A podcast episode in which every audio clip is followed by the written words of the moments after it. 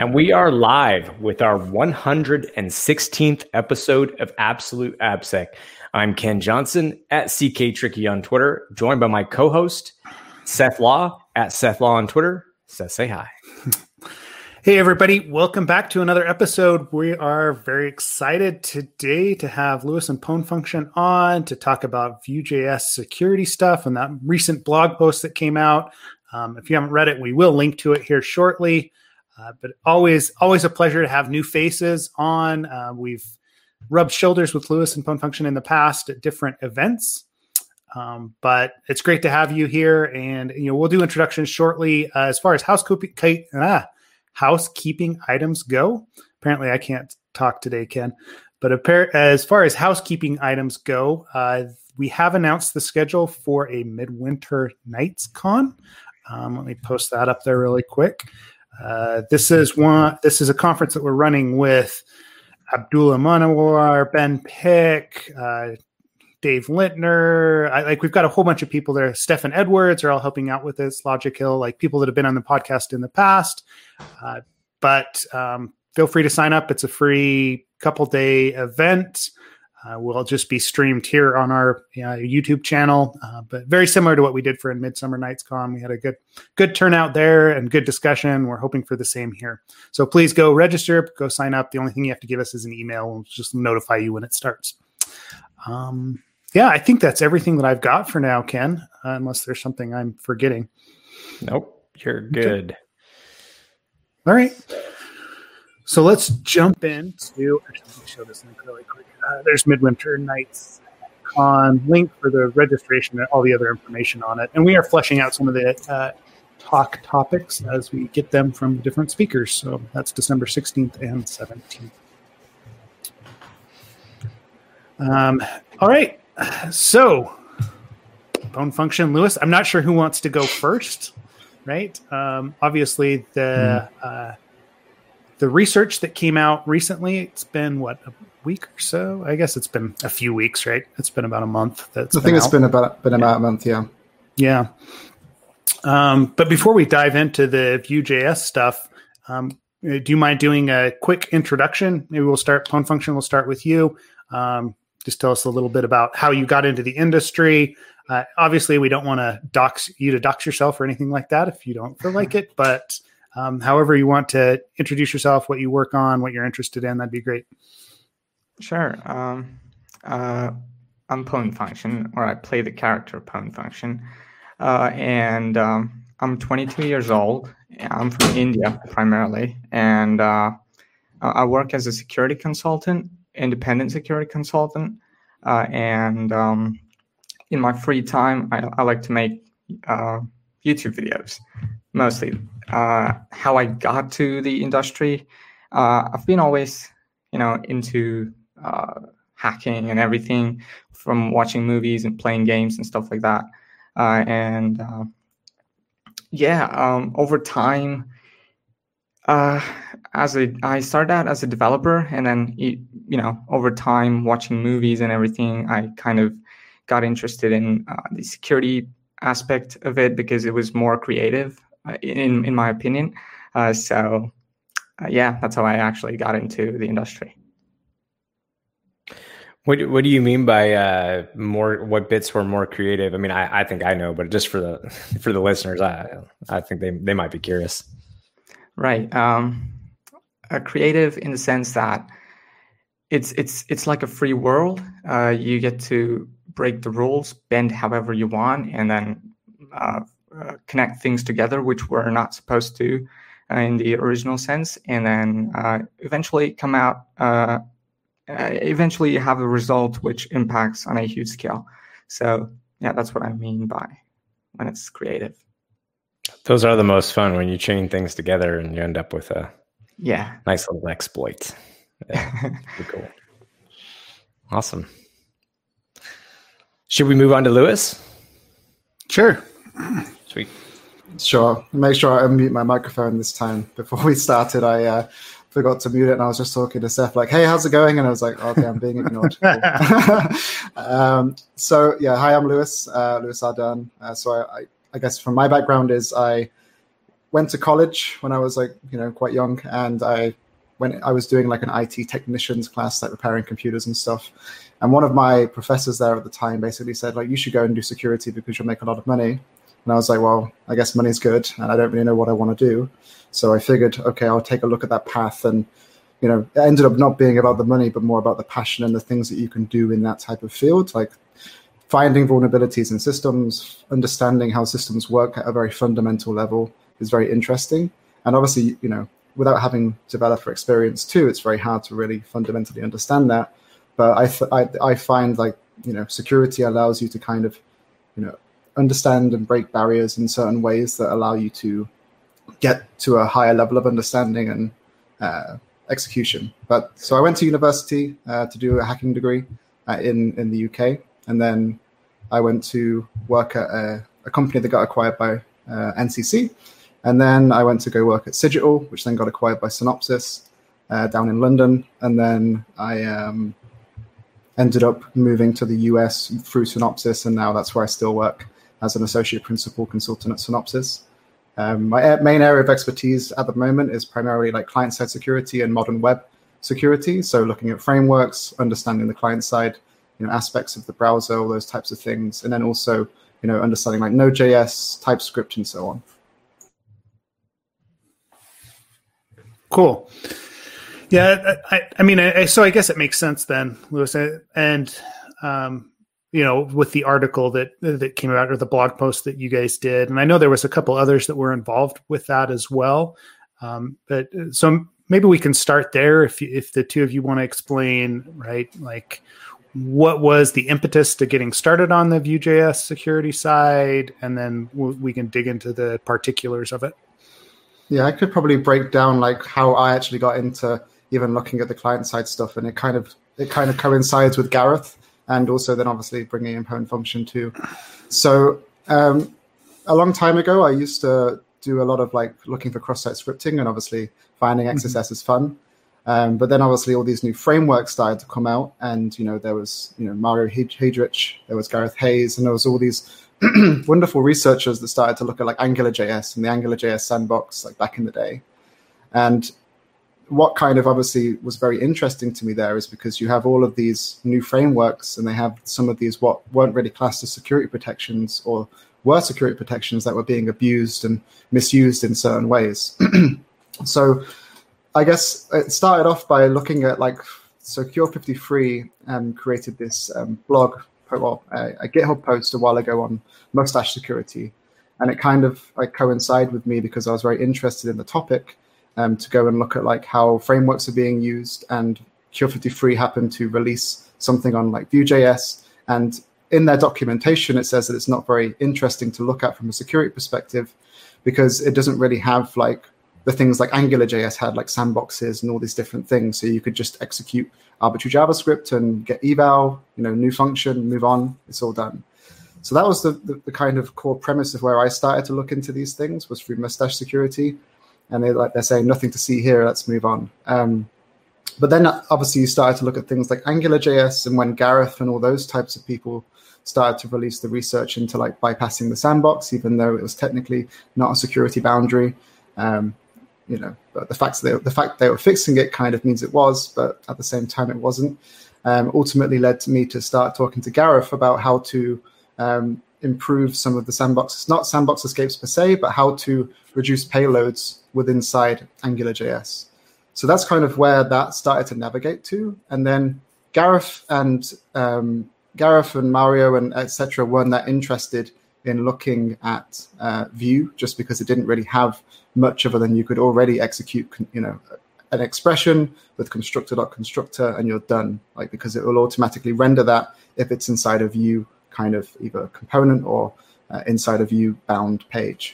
So that they were kind of bored with that. But I like to understand how um, frameworks could potentially be misused at a very certain level, which means um, ultimately um, looking at all the different types of things a framework can do and how they could potentially be misused.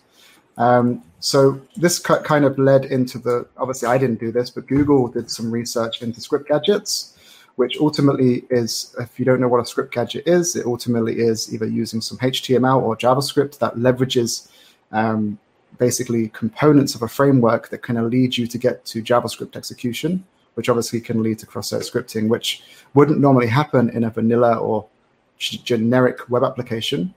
And then this is kind of where things stemmed from. So Google released Script Gadgets, um, which was obviously very cool in like 2017. And then basically, I started to look at how to improve Angular JS payloads, which then took me down the rabbit hole of looking at how to improve uh, the React payloads, which then uh, coincided with um, talking to Gareth nonstop. And then we posted the payloads onto Twitter. And then I guess that's kind of where Pwn function came into play. Uh, so I'm now going to pass it over to Pwn function, and he can talk about how he got into it. But that's kind of like where things stemmed from, and and Pwn function can take it from there. Awesome, thank you, Lewis. Yeah, uh, uh, yeah, like you said, I joined in because they were posting. I think I saw like Portswigger make a post um, that they've updated the cheat sheet with Vue.js payloads and stuff. Uh, there were only like three or four of them, and then I I had written some code in Vue before.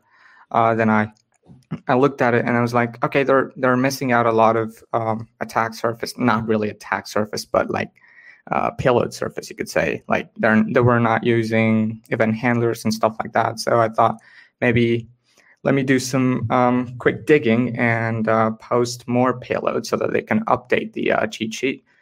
I went around and um, started finding stuff and then uh, tweeting about it, and eventually we were all going back and forth, uh, posting, you know, uh, shorter and shorter payloads, uh, sort of like having a code golfing competition kind of a thing. Uh, and then all, since we were interested in it, uh, we, Gareth actually created a group and he added both of us, and uh, we figured out it's better to you know use our knowledge collectively and do more research on it, and then maybe uh, maybe do a talk or something. Originally, that was the idea, uh, but since we all got busy, we thought a blog post would do just fine. So yeah.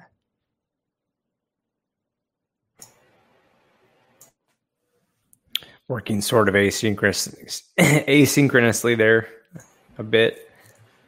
Awesome. Yeah. So the, the interesting thing about that was that we were all on different time zones, and uh, I've never actually spoken to Pwn Function through yeah. audio, so this is the first time this is happening, which is quite surreal for me. Uh, but uh, I just want to obviously say, like, I think a lot of the research wouldn't have happened. I used to wake up in the morning, and like Pwn Function and Gareth, because he's in the UK, were already working on a lot of the things, and I'd wake up and I'd see this like giant DM thread of like all these different payloads and ideas, and I'm just like guys, I haven't even woken up yet. Like, what's going on? It was like crazy to see like the kind of work that they've done. And obviously, I think this this blog post would, wouldn't have been you know possible without you know Gareth and, and Pwn Function. It was a you know obviously a collected effort, but you know Gareth is Gareth and Pwn Function are legends. So I'm, i was very happy to be part of the the journey with them. Awesome. You're giving me too much credit. I don't think so. it's all about jumping in, right? That's I don't know. It, I mean, it's interesting how that works, right? From a you know across the kind of the different time zones perspective, because I, I mean, I like I'm with you, Lewis, right? If I wake up, and I always have this problem with I'm working with people in Europe or on the East Coast, is I wake up and I see these huge threads, and I'm like, ah, I'm like, I'm already, you know four hours behind where I need to be, even though I'm just starting my day, it causes me to actually jump in and do probably more than I necessarily would first thing in the morning. It's a good thing, but it's also kind of a stress inducer, at least for me, um, on you know getting stuff done. But anyway, so I, I mean, it was yeah that like i'm i'm reading through the article but i don't want to give it away too much right like obviously you've got all the payloads the xss cheat sheet that we that we posted um, but yeah, let, let's let's dive in a little bit to Vue.js and you know what the issues are there, and you know why it is interesting from that perspective on the client side. I mean, Lewis, you spoke a little bit about it that initially Vue.js was kind of um, I guess put to the side because it wasn't as interesting, but you kept mm-hmm. digging and now we've got this, you know, the blog post that came about. So what is it that brought you back to it? Was it just the understanding, diving in, or like did something change within the landscape? What it, what happened there? So I'll leave part of this for Pwn Function to answer, but I guess from, from my from my perspective, like what I, I, I along so before I started to um, look at Vue, I was spend I was part of a research team uh, with um, Codiscope, which was acquired by Synopsys as well, and we were looking into like AngularJS and like how the entire ecosystem works, like mapping it out to a certain degree, being able to understand all the dangerous functions, being able to understand you know potential dangerous sources and sinks and those types of things. Um, and of course, that kind of correlates to also Vue as well. I didn't obviously do any research uh, with Codiscope and Vue because it was probably pre- pretty premature at the time because uh, it was AngularJS at the time rather than Angular. Um, but um, yeah, that led me down the path of like, so I'm really interested in things like blind cross-site scripting. So obviously, like trying to get execution in systems that you generally can't see, like an admin page or like a customer support page or something like that.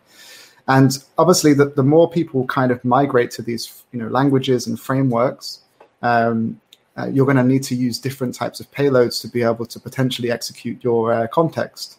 So, to give some some examples, you know, with some uh, companies are still leveraging, they're migrating from you know uh, legacy systems to incorporate new pages which are kind of bootstrapped with something like Vue or Angular or React and so on.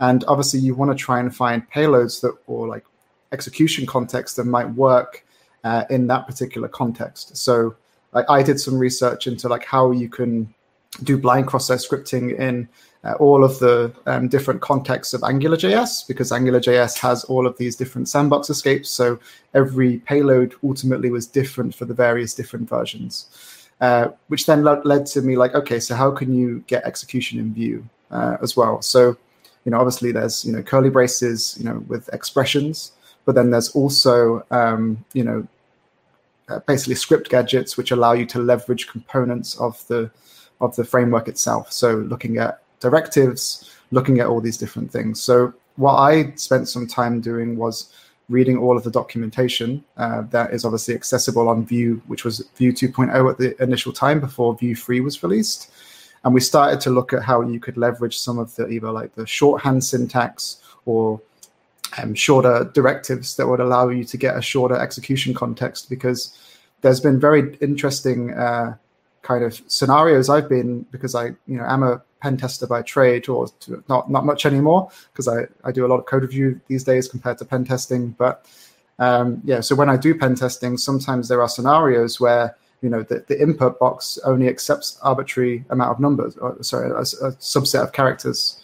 And if you're trying to use something like what was an angular js payload um, which was massive like if you think about 1.5.9 that was found by i believe the guys works at now at google it was about this, this big compared to like if you could find a payload about this big then it would be able to be accepted in a lot in a lot more attack vectors from a dynamic you know um, black box perspective um, so that's kind of where I was going with it to, to begin with. But then I think it's really important for like when people start to leverage these frameworks, you need to understand it as a as someone who's going to be reviewing them as a security practitioner. You need to know the framework and you need to understand what's going on, which is why looking at the documentation, trying to take a look at the source code to some degree, which obviously is, is documented in the uh, in the blog post, um, kind of takes you down a path of being able to get shorter payloads, uh, you know, things that might be used, uh, and, and so on.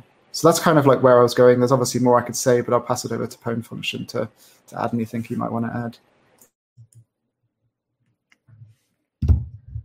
Yeah, sure. Um, so, like he said, uh, it it is useful in in the context of um, blind XSS and stuff like that, but also um, in certain scenarios, um, bypassing CSP would be important, such as um, let's say uh, there are websites who are allowing only specific domains or um, you know uh, they're not they're strictly not allowing any sorts of uh, uh, unsafe evals any any of that matter. The main thing so like sorry. script source or yes. default source or any of those types of csp directives that limit certain resources being loaded from sites you're just like needing yeah, to bypass um, that. uh, vue.js does require unsafe eval. That's a good thing uh, for hackers, at least.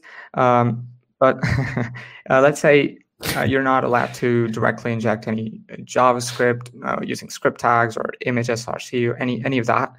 Uh, let's but some in some cases, um, when there's a uh, Vue.js library within uh, the website, you have access to it. You can use these script gadgets uh, to, you know, essentially get uh, JavaScript execution or basically XSS at the end of the day.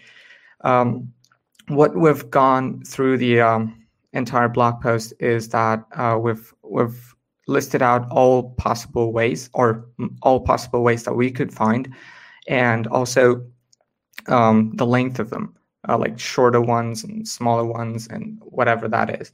So yeah. Um, also, we I think we touched upon mutation XSS a bit on the uh, on the um, blog post. That was mostly um, uh, you know tricking the Vue.js compiler uh, to parse uh, the uh, the tags differently, or uh, it, it just acts weird.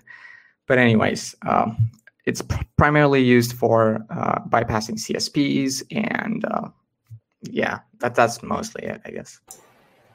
There was one other thing that we did find as well that you know because of the mutation, you could bypass things like web application firewalls, and at some point there is a potential use case of bypassing sanitizers too, because ultimately you're going to have some valid looking HTML that shouldn't really be you know anything should be removed. But when you get it mutated by Vue because it's transforming it in a particular way, you could potentially leverage it to bypass things like a sanitizer, or you know, as we did show in the blog post, that you could also use it to bypass things like a, a WAF, um, because it, that that's a very unique case. Like, there's not many frameworks that actually mutate. You know, sometimes I mean, obviously browsers, you know, have closing tags that automatically close for you, but this was like creating brand new, uh, new, you know properties that shouldn't really exist in a generic way. And this was only happening due to Vue.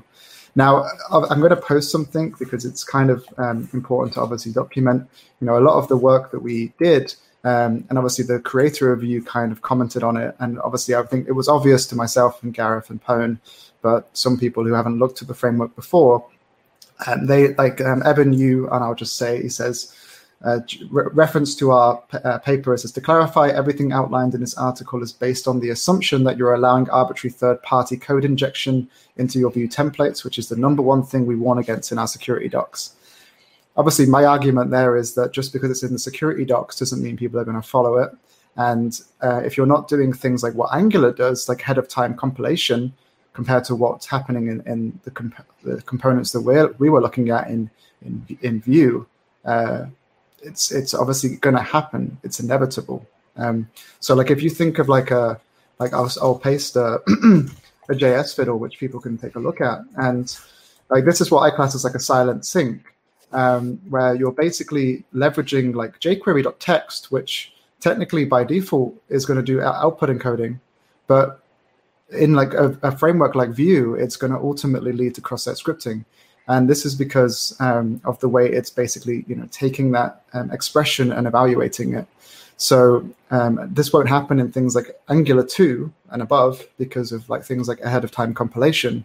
But um, due to the, the way things like Vue works this is a potential concern. So like just because it's in the security documents isn't doesn't mean it's actually going to not happen in in, in these uh, applications. Is what, I, what so, I'm trying to say. So to clarify, are they saying like if I wanted to uh, include a, a third party JavaScript file for a marketing widget or something like that in my code, or for a payment um, related like Stripe or something like that, and mm-hmm. I'm including that into the Vue.js, and then that's the um, essentially considered the arbitrary third party code I think it's anywhere where input could be treated as um, as potentially code. I guess is what they're trying to say. Um, I don't Seems know. like a lot.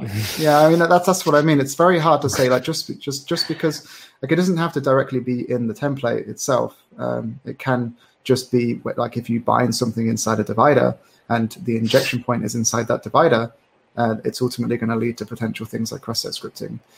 Um, so obviously, if you do like HTML entities, and you know, I guess that's uh, in PHP, right? And that doesn't, you know, think of curly braces in, in, in this context. So curly braces aren't HTML special characters, which would then take you down a path of XSS through Vue.js, for example. It would be the same in Angular, for example, but it wouldn't be in something that already has ahead of time compilation.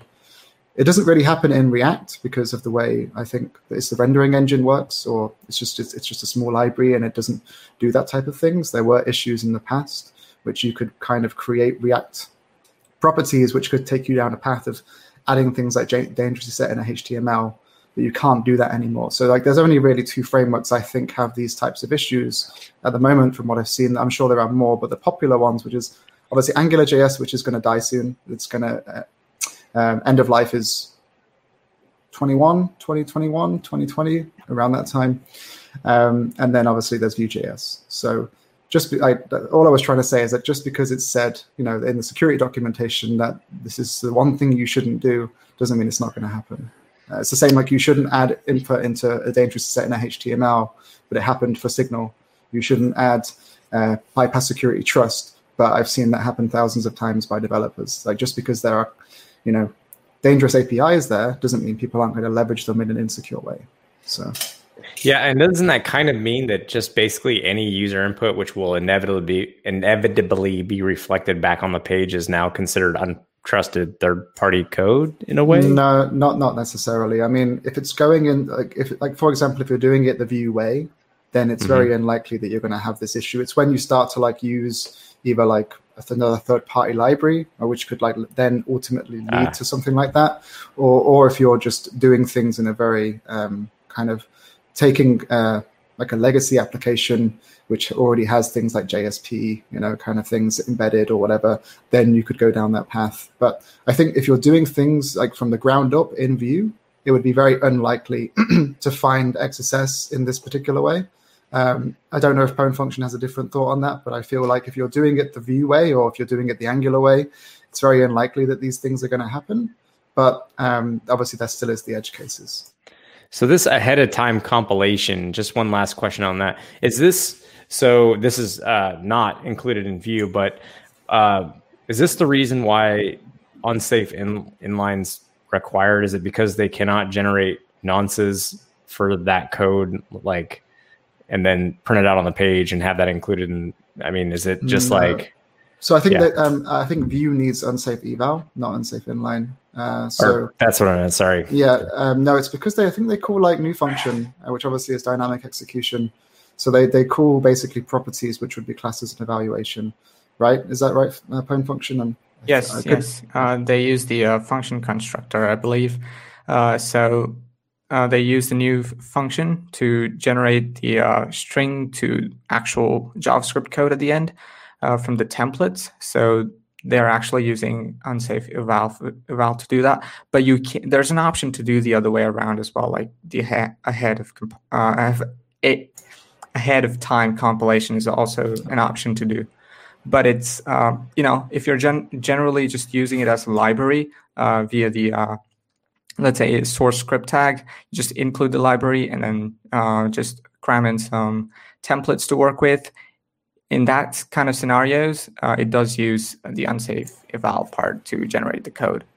That is true. Uh, yeah, obviously, I just want to, I guess I'll rephrase what I just said. So by default, it doesn't have AOT. But if you have things like Angular, uh, where you basically release the prod, just do the dash dash prod flag, and that's normally embedded in most applications, it automatically does AOT for you. So it's very unlikely that that's going to happen in a framework like Angular. I'm not saying it's better. Like, I'm really not saying it. Like, the both of the security properties which are automatically embedded in Vue and Angular are very good. They obviously just have different features.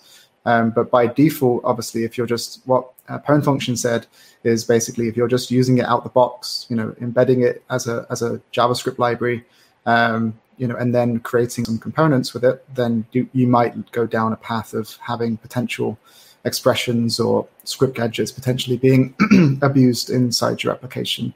Obviously, it's very slim from a ground up application, but you know, not everyone builds from ground up. Sometimes they're incorporating from different teams, which may be leveraging other components and you know, and so on. Yeah, when I looked this up, the first few like things I saw were GitHub comments saying that the uh, unsafe eval is only needed for the full version of Vue.js, but the runtime version doesn't need it. Uh, that's what I was reading.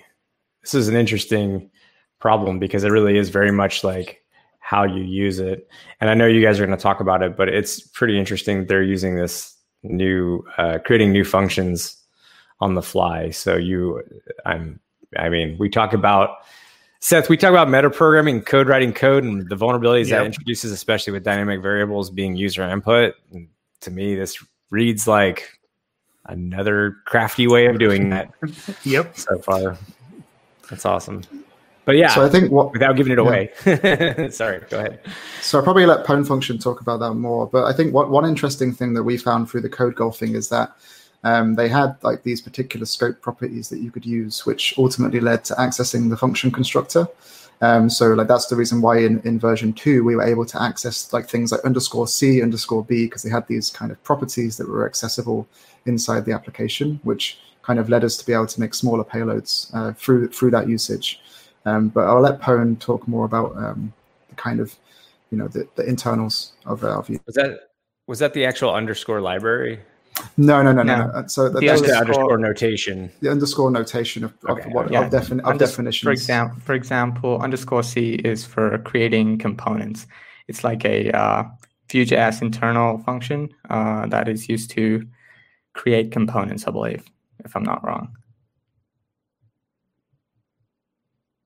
Yeah, it's been over a month since I've looked at that. Like with the, we finished we finished yeah. the research before we wrote the blog post, so it's kind of like it's been some time since we've actually looked at it. And, it, I, and like the actual the research wasn't re- we didn't really think of it as like trying to find script gadgets to begin with. It was really just like we want to see like what kind of quirky things that can happen inside Vue. And then it basically when we were finished with all the work, it was like oh actually this is all about script gadgets. So like that's kind of why um, like the kind of blog post became what it was. But we were really just interested in like to seeing like how much code golfing we can do, how much uh, research we can do in the actual framework itself. Maybe we can find a way to execute JavaScript with inside the actual like rendering aspect of it, which obviously we didn't get anywhere with that because the way it's the way it's done, uh, it's not really possible from what we could see. Uh, but there, there's so much more research that we could have done, and we would like to, like Pwn Function and I were, and, and Gareth were talking about it. Like we haven't looked at things like server-side rendering, we haven't looked at um, like any of the other. We didn't really look at routing. We didn't really look at like anything to do with the um, like kind of additional things that come with Vue, which are still maintained by the Vue uh, maintainers. Um, so yeah, there are tons of things that could be done still you look like you're or you you you this research seems like it's you're going down the path of one specific category but yeah it definitely does seem like there's probably a lot more to to to get into but yeah it's just funny that you say that you know like a month or two is like you completely mem dumped it because I'm I'm glad to hear that because I feel like I say that all the time. Like people are like hey you just looked at this app 2 or 3 weeks ago and they have questions. And I'm always like I don't, I don't know. That was too that was might as well have been 10 years ago, honestly. I just, just yep. dump it the second it's over. It's funny to hear y- y'all say that too. I mean, there are things that you still remember. Like there's like there's certain pen tests that I do where I can still tell you everything that's going on with it, and it's more like if it's a more interesting project to me. Uh, but like these research type things are like really time like they're kind of pr- pretty overwhelming. I think in in some regards, and you know when something's overwhelming and you finally get it and you're done, it's like like release, and it just kind of just kind of like dis- disappears. But I mean, obviously, there's still lots of things that uh, we could have done, and we and we would like to in the future. And it doesn't need to be Vue. You know, there could be other frameworks that we might, might want to take a look at. Um, but Vue obviously was just it just kind of originated due to that initial kind of thing about the. Uh, I guess it started with Angular JS payloads and then kind of migrated over to to Vue. Nice, yeah. Cool. I feel like I cut Pwn function off though, so I should let y'all inter or you interject. Sorry. Sorry, I, I don't think I heard that. Uh, so I, I wanted Pwn function because like he did a lot of the research on things like teleport and kind of how you adapted uh, the payloads to to, to uh, the version three and those types of things.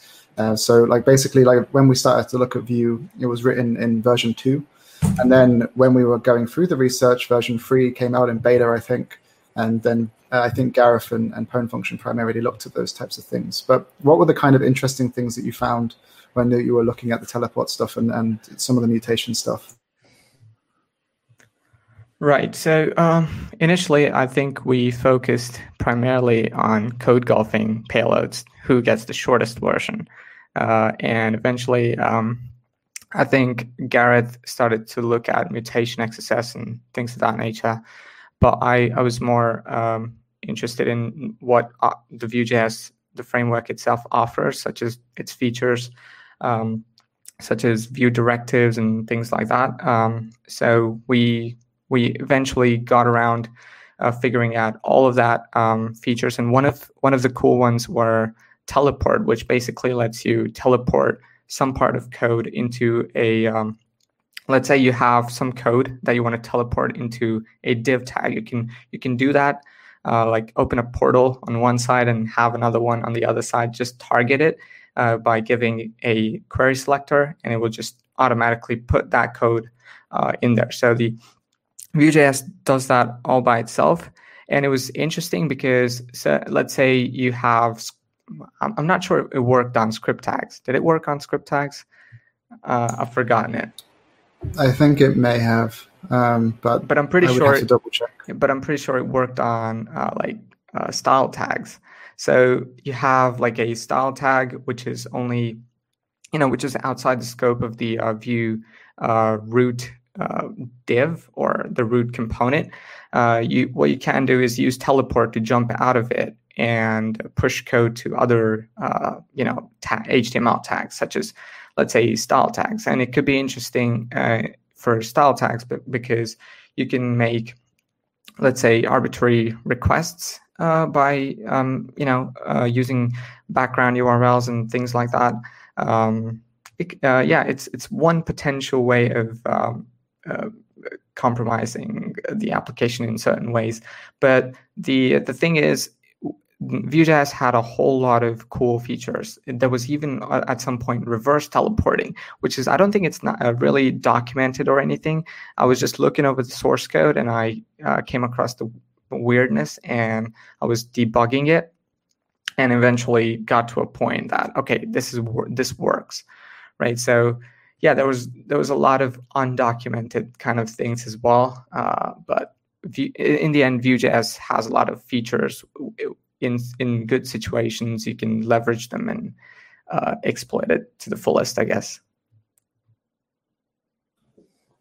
Very cool. And i popped up on the screen um, just sort of the proof of con or the the walkthrough and the proof of concept that you had listed on the article for teleport where it shows um, so that's the query or that's the attribute selector i assume the div tag uh, that you're going to want to send this um, yes. data to, like this bold test. Uh, the contents of the tag are transferred to text nodes. Decode and transfer works. This works for script style and elements. There's your proof of concept. So that's kind of crazy. You can actually just manipulate elements on the page through this tag. Huh. Yes. Very interesting. Yeah, I'm, I'm trying to. I mean, personally, as a developer, I'm trying to figure out okay, the teleport function where I would be actually using that, right? Uh, I think one good place for that would be uh, meta tags. You you uh, if you create a Vue Vue or Makes any front end application, you have like a root div, and inside that you have to put all the code in there. All the uh-huh. component uh-huh. goes in there, but you you're not directly allowed to access the head tag and put meta tags or whatever, in that can in that case, maybe you're allowed to jump out of it, or even creating modules and things like that. You might have problems having, you know, isolating it to a specific container. Sometimes you want to go outside of it. So in that case, is teleport might be useful. Yeah. Yeah, actually, I, I can see that. I mean, I can see the function. It, it, it does. I mean, you're absolutely right. Like from a danger perspective, it does feel pretty dangerous because it is I mean, it is metaprogramming, right? At some level, you're injecting code from one portion of the app into another portion and then running it. Um, yeah. It's for dark mode, Seth. That's why. It's for dark mode. That's, that's yeah, I'm sure it is, right? I'm sure you could use it that yeah, way. Reverse teleport. That's awesome. Yeah, I was reading about that, trying to understand that too. That was the undocumented. Oh, the that undocumented yeah, yeah. I think it's also because uh, version three is still relatively new, so there's a, probably a lot of features that haven't really been truly documented right. that are going to be leveraged to a certain degree. Um, I don't know if it's like fully out of beta yet. But like last time we were looking at it, it was still like you had to go to like a different website to access the v3 docs kind of thing and all that kind of stuff. So it was still relatively fresh in everyone's mind, and it was still. I don't like it. It was like on a separate. I don't know if it was on a separate GitHub, but it was definitely separated from the, what was the current latest version. Yeah, was like v, like V two something. Yeah. I, I mean, part of what it, I dig about the research, right, and what you guys have done here is that you know it is very code review centric. Ken and I talk about that a lot, and I know Lewis, you're doing a lot of that as well. But the fact that um, the security issues that were identified all come from hey we combed through the code of actually what's running Vue and noticed this this and this and then we're actually able to dynamically execute those payloads and those functions right um, I, I, don't know about you but at times i get pushback on the whole code review on oh well you could just run you know veracode or whatever in a static analysis tool and you know it would find anything that would be potentially dangerous but there's no way that that static analysis tool would have picked up like this function call and how that execution is happening because it is like yeah i mean the the way that it's generating the content and what's dynamic and custom versus what's not I, like there's just so mm-hmm. many variables there. The, the attack surface is huge on these frameworks and we don't think about a lot of times because it's like oh well they're just importing vue or they're importing react or whatever. So we're going to trust that and we're just going to look at the custom code. That's that's a lot of what i see. Yeah i mean when we first started to look at the angular stuff a long time ago when i used to be on the research team uh, we, we were i was told by my mentor uh, david johansen to basically try and build a, a, minute, a miniature threat, not even a miniature threat model. Try and threat model AngularJS because that's going to allow you to like not even like you know how an applicate developer would use it, but how it's actually like the internals and you know like how does the sanitizer work? How do they all kind of correlate together? Uh, and those types of things, and then potentially think of potential some pitfalls there, and then you probably could do a code review to kind of you know argument if that's actually going to be secure or not. Um, the same for I guess you could do it with some of the Vue components too. We didn't do that obviously in the research. It was more like we needed to understand how things worked and we wanted to take a look at the code to kind of leverage that. We spent a long time trying to find arbitrary code execution in the kind of you know rendering aspect uh, of like when it was taking a, a, template and trying to kind of convert it into its particular uh, syntax but there was just no way after looking at the code that that would have been possible. Um, one if people do want to kind of get into like understanding like how to do that i, I remember Gareth Heyes uh, wrote a very amazing uh, AngularJS like sandbox escape thing um, uh, on on the Portswigger blog, which basically, um, if I could actually find it, um, but basically it kind of went through like how he like, ripped through the code to be able to understand how the sandbox functions worked, which led him to be able to bypass it. Um, which let me just see if I can find it. Yeah, I think it's this one. Um, this one. Anyway, there's two blog posts that I know are really good, so I guess I'll just share them out anyway. And obviously, this is not related to Vue, but they, you know, kind of coincide together. But basically, in one of those blog posts, he goes into detail about like how, you know, where you would put the line breaks in the code, where you would. I mean, if they're both wrong, then I'm sorry. there's two of them that obviously will be posted. Um, but there's there's two but there's two researches that he did, and one which basically really documented how uh, you would breakpoint the Angular code, how you would step through it, and then how you would make changes to the functions to be able to execute, you know, what you wanted to do. And obviously, I think that understanding like how Gareth did that probably would take you on the journey of being able to like research something like Vue and being able to understand how those components worked as well. Um, so that's kind of why I really wanted to work with Gareth on something as well because it's just some of the research that he did back in the day was you know, phenomenal. And the same with like watching like Pwn Function explain videos the way he does on his YouTube video. It's yeah, it's very easy to understand different types of issues when someone understands the topic very well. So yeah, yeah. We did link to um, his YouTube channel as well for folks. But yeah, this is um, it's interesting because I'm looking at the uh, payload for that Gareth put together, and yeah, it looks like it's using that constructor of a constructor to build that function object. So that's yeah. pretty interesting. So normally, is what you show. Sorry. No, no, no. You're good. Uh, so I, I, guess like Pwn function can stop me if I say anything wrong, but obviously you want to get access to the function constructor because it kind of gives you access to all you know things JavaScript. So you have access to alert, you have access to but pretty much everything that you would want to do. So normally you try and access, you know, you access a, a, constructor and then you access the function constructor, then be able to access things like alert and, you know, whatever you wanted to do uh, and so on. So, and obviously that can be done through many ways. And depending on where you are in the code or where you find an injection, like you might have to go like multiple levels up until you reach the function constructor. Uh, is that did I say anything wrong there, Pwn? You can definitely jump in and say if I said. No, I think it's it's it's correct. Yeah, you use the constructor and then use the constructor again to get the function constructor to uh, eval any code. Basically, will convert any string to actual JavaScript. Uh, and the way that it runs is uh, in the context of window object. So you have access to alert and everything else. So, yeah. Hmm. Awesome. Yeah. So I have a question not related necessarily to the technical aspects of this, but more so it's not every day that uh, we get a chance to talk to researchers that do an in-depth that do this sort of in-depth research on a specific framework for a specific classification of vulnerabilities. So there are a couple of questions that I basically had like for instance, you know, how how disciplined are you in your note taking? Uh, what's your process like in in in, in this? Um, you know, just sort of like kind of a, I'd love to just go behind the scenes ab- about what it's like while you're knee deep in these projects, like um, how you go about yeah, tracking what effort you're doing and stuff like that. Yeah.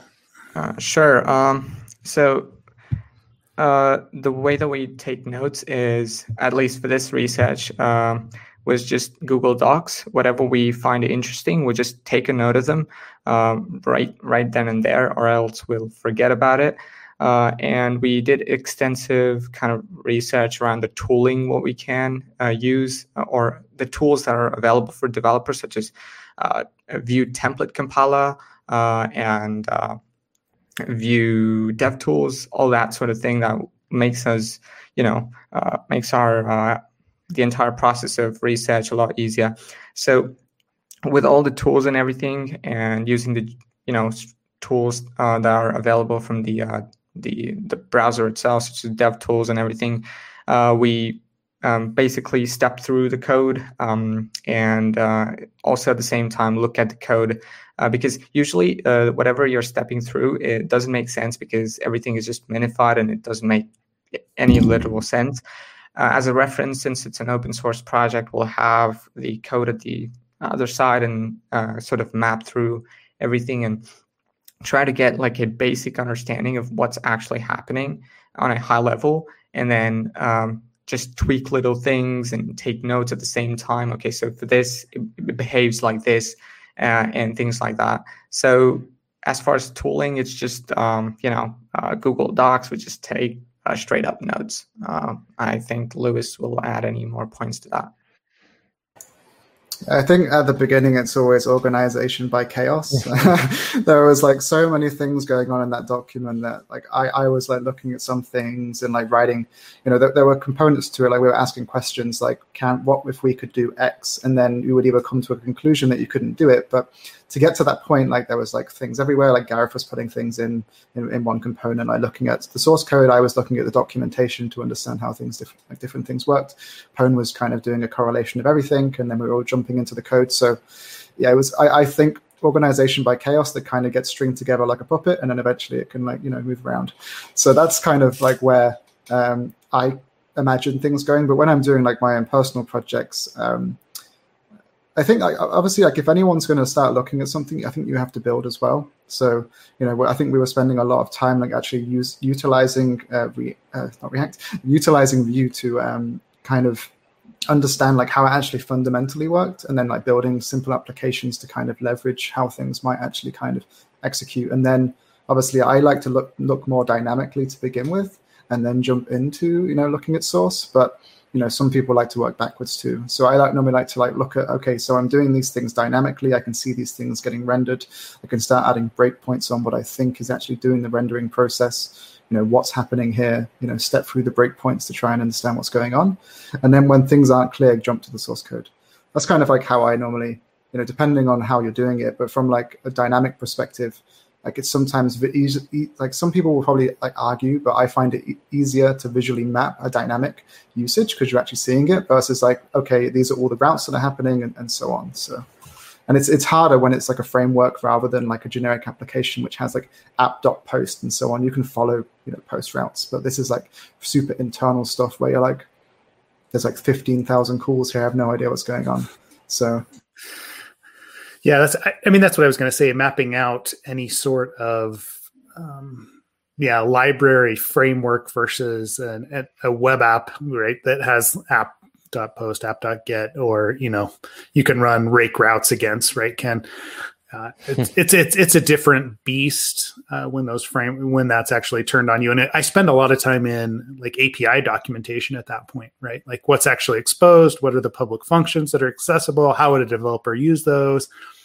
As a as opposed to hey i'm just you know yeah look again just looking at the custom code. So it's it's interesting. I mean i'm drawing some parallels with some assessments and some other things that we're doing and i think that's what ken's getting at as well is kind of that information gathering.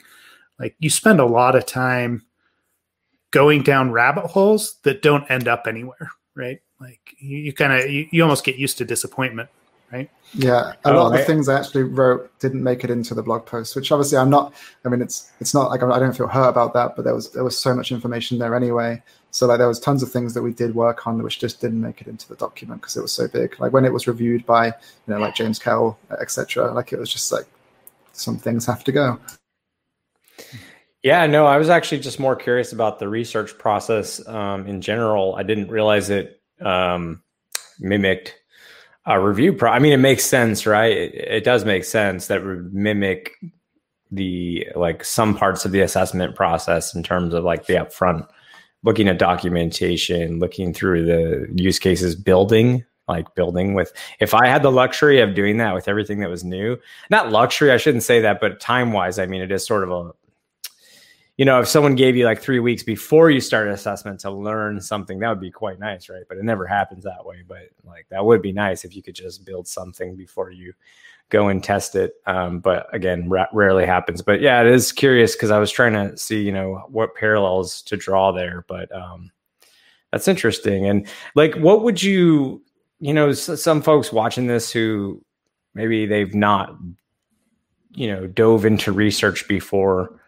um, you know, any tips that you can provide, any sort of like guidance or input, or just like, yeah, anything that you can think that maybe someone could have told you before you started getting into uh, research and doing research that you could pass on to someone else?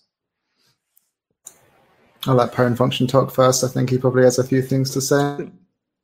Uh, not really. Uh, uh, when it comes to research, I'm just a mess. Uh, so I, I, don't think I've got good points on that. Uh, maybe maybe uh, Lewis can um, uh, you know start off, and then maybe I could take detour and stuff. Okay, I, I mean, obviously, I, I think so. If, if I was going to do research first, I would avoid code first. Like, don't don't look at the code don't be daunted by like the massive amounts of hundreds of thousands of lines of code that have been written over many years to build this you know wonderful now widely used framework.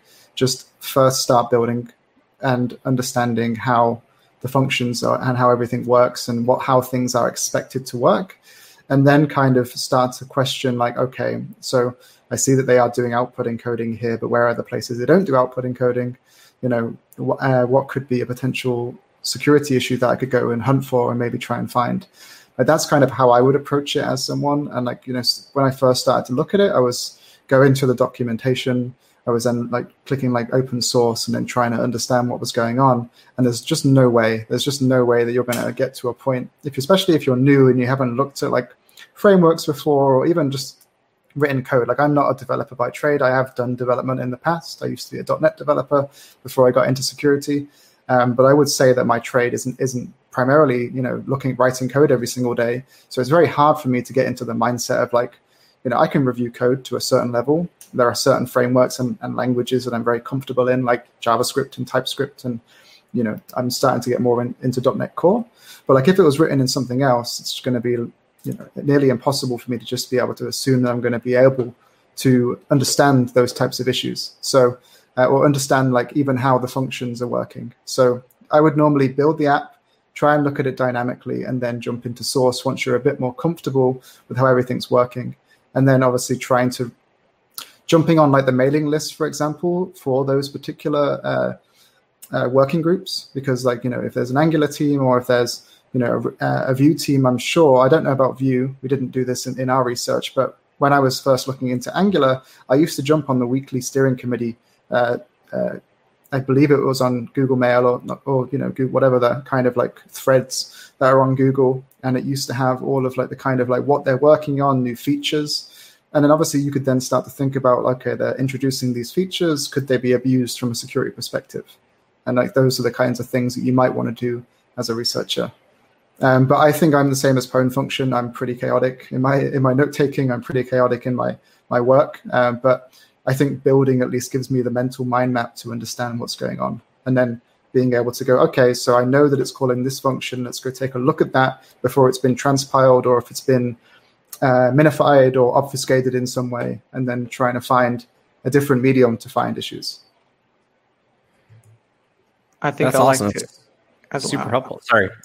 All right, so I'll add a little bit. I guess whatever he said, uh, uh, I'm, da- I'm, I'm, i have the exact same kind of thing with it. Uh, basically, approach uh, maybe breadth first, uh, just try to look at what how the framework uh, works on a high level. Just play around with it, uh, get to know the features. uh, be close with the community. Also, uh, one cool place you could uh, visit and you know probably a potentially worth place to start a research would be GitHub issues. you look at other people's issues and most often than not you'll find something weird uh, that will take you down a rabbit hole. Eventually, you might find something that's interesting. Uh, that has happened to me quite quite often. Uh, so just wanted to add that one as well. Uh, well, we'll send you your check for uh, mentioning GitHub issues in uh, the mail. And uh, no, that's awesome. Well, what's interesting is it's not a combative relationship at all from the research side. In fact, it's the opposite. You're both of you, and that surprised me. Not in any way other than I. That's awesome to hear that you all worked with that team and recommend hopping on the Google forums, uh, into the Slack, whatever the team's using to communicate. Um, that is for me personally an interesting takeaway, which I think is great. Um, usually, or not usually, I should say, like there is this feeling sometimes of like the research community and the development community. Um, maybe being at odds, but that's not the case. It is very much like, you know, you need the security research for the product to be good. So I love to see that you all are interacting in that way and uh, recommending that for other researchers. Super cool. Yeah. So I didn't, I don't, I wouldn't, I would say I would, I probably haven't really communicated directly through those channels, but I have been obviously using them to, you know, sometimes actually I have raised a few questions. I did raise some questions about the Angular JS documentation back in the day.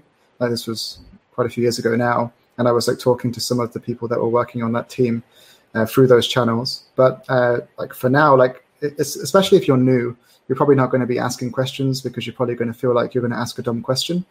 So again, like ultimately, um, people just tend not to ask questions, but actually just reading like how people are wording things, seeing like how they're going, they they intend to implement things, can give you like that kind of like spark to kind of go, oh yeah, actually, like if that kind of does go that way, then this could be a potential security concern.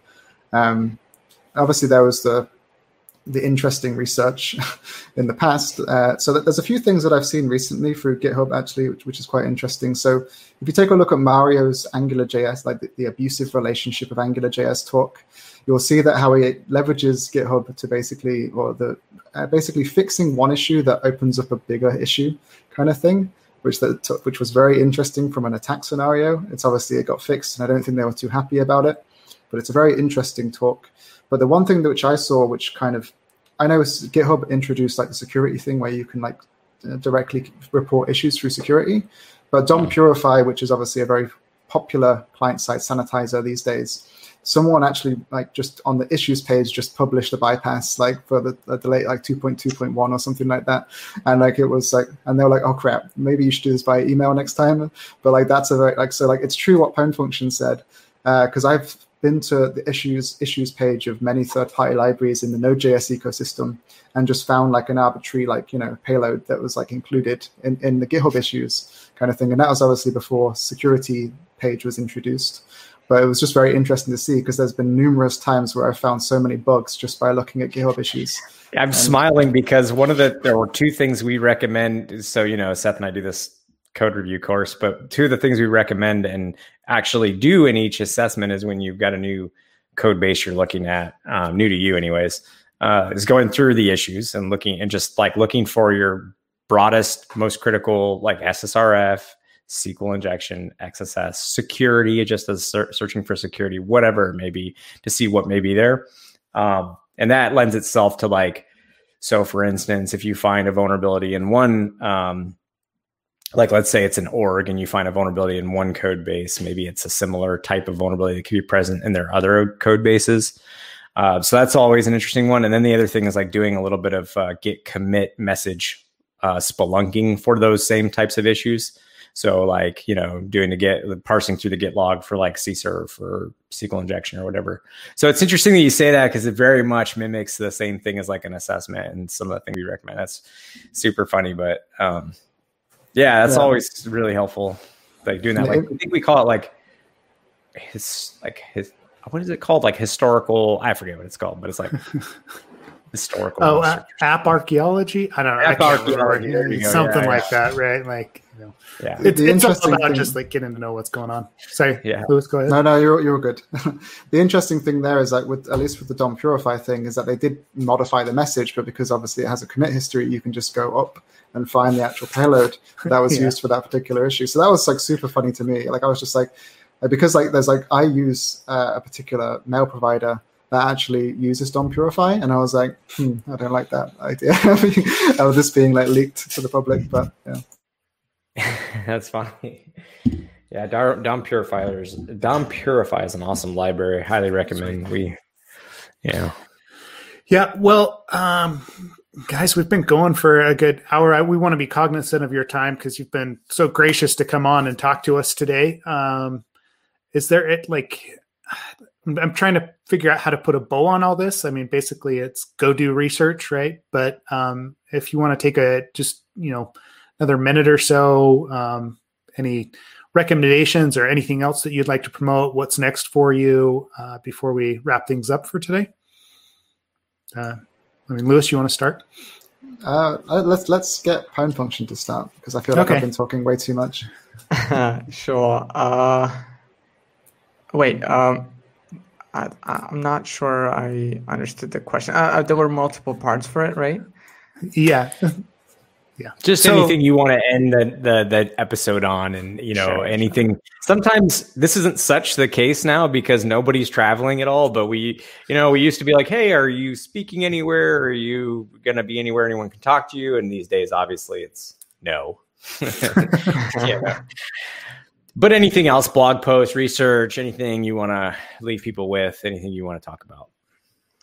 Uh, sure. Um when it comes to the Vue.js, of course, the uh, uh, the uh, the cheat sheet, and I, I, think we left out a lot of uh, uh, surface for research. There's a lot more to look into. I I really uh, really want people to look more into this. start off with the the blog post that we have, and maybe see what are the things that have changed and and um, maybe look at how we, we primarily didn't look at the router or the Vuex or the server-side rendering, any of that stuff. That's a huge part to look into. Uh, I really uh, hope people do look into that.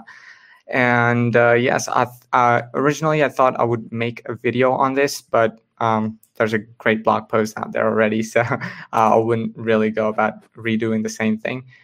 But yeah, that's all for me. Uh, I'll be making more videos. That's all. Cool. All right, Lewis. Yeah, I, I mean, obviously, I would just, if I was going to say anything, just make sure you stay curious, uh, because you know, there, like I, I there, there have been days where like it's the same with like when people start doing bug bounties or whatever. Like any anything when you start trying to do security research on something, even depending on how you look at it, is it security research open to interpretation? But people get burnt out very quickly because they don't find anything. And we didn't expect to find anything with the Vue stuff. I mean, I, I, mean, I knew I would because I was working with Gareth and Pwn, so I was I was pretty confident we were going to find something. Uh, but and obviously we already knew issues existed because of obviously uh, it already allowed for you know reflection of expressions and so on. Um, so maybe like like so some of the work that's been done recently in the research community, like such as like you know James Kettle when they were doing like cache poisoning and stuff, that was like work that was already done in the past. So I mean, obviously, just like seeing research get released, don't assume that that's going to be the end of research. Um, try and um, take something that someone's already done and see if you can improve it. Like there are tons of amazing blog posts that kind of like expand upon what someone else has done. It's the same for like a you know you should definitely take a look at Vue and expand on the work that we've done. The same for like don't assume a framework has completely been reviewed just because it's been looked at by one person. There's always going to be bugs. It's the same for like bug bounties. The same for looking at systems. If someone pokes at GitHub one day, they you know it's the same with like the if you look at the XSS issue that got um, um that uh, uh, LiveOverflow um, basically released about Google.com, which Google DE, which had the the mutation XSS um, that was that like they that issue was didn't exist until like they made code changes and then it got released and pushed and then they already had a check for that particular issue but somehow it got lost. And then they were able to you know get XSS on google.com which was huge. But you know just because like that issue wasn't there before doesn't mean it's not going to potentially occur in the future so always monitoring you know things you're interested in uh, seeing changes to the code and so on will obviously take you down a potential path of finding issues. Is kind of what I'm trying to say. Yeah, um, it's a very good video too. I guess we could link that. Um, sure. Yeah, well, uh, like I said, we appreciate you coming on, taking your t- taking time out of your day to uh, you know give us a little bit of insight into your process, and then also everything Vue.js related. Right? Um, it's been, yeah, it's it's always good to to see how people are yeah, doing their research and jumping into all of the things. So, um, Ken, any final thoughts then before we wrap up today? I love uh, Lewis's what looks to be the Bay Area OWASP. it is, yeah. Uh, so I'm one of the organizers for uh, OWASP Bay Area, and ultimately, like this was given to me just before COVID hit. So it's been in my apartment uh, this entire time, and this is the first time I pulled it out of storage. So, so it's, yeah. it's nice to have it. Yeah. Yeah, no, I thought that was cool. But uh, no, sorry. Besides that, no, yeah, great episode. Thank you um, for your time and for coming on and sharing this information with folks and for putting out this research. Like, you know, it's not a small thing that you all do and contribute, and uh, it's very valuable. And uh, yeah, thank you. Yeah, thanks. Thank you. All right. Well, yeah, we will get this episode up and posted. Um, we'll put your you know Twitter handles up there, all that kind of stuff, so people can you know reach out if they have other questions. Um, otherwise, thanks everyone today for joining us. As always, get involved with the conversation, get involved with research. Join us on Slack. Join us on Twitter. Um, we love talking about this kind of stuff. So uh, yeah, reach out and hopefully we'll see everyone again. I, I don't. I can't remember if we. Yeah, next week. So we'll be back on. Awesome. All right. Thanks, everyone. Thanks. Later. Thanks.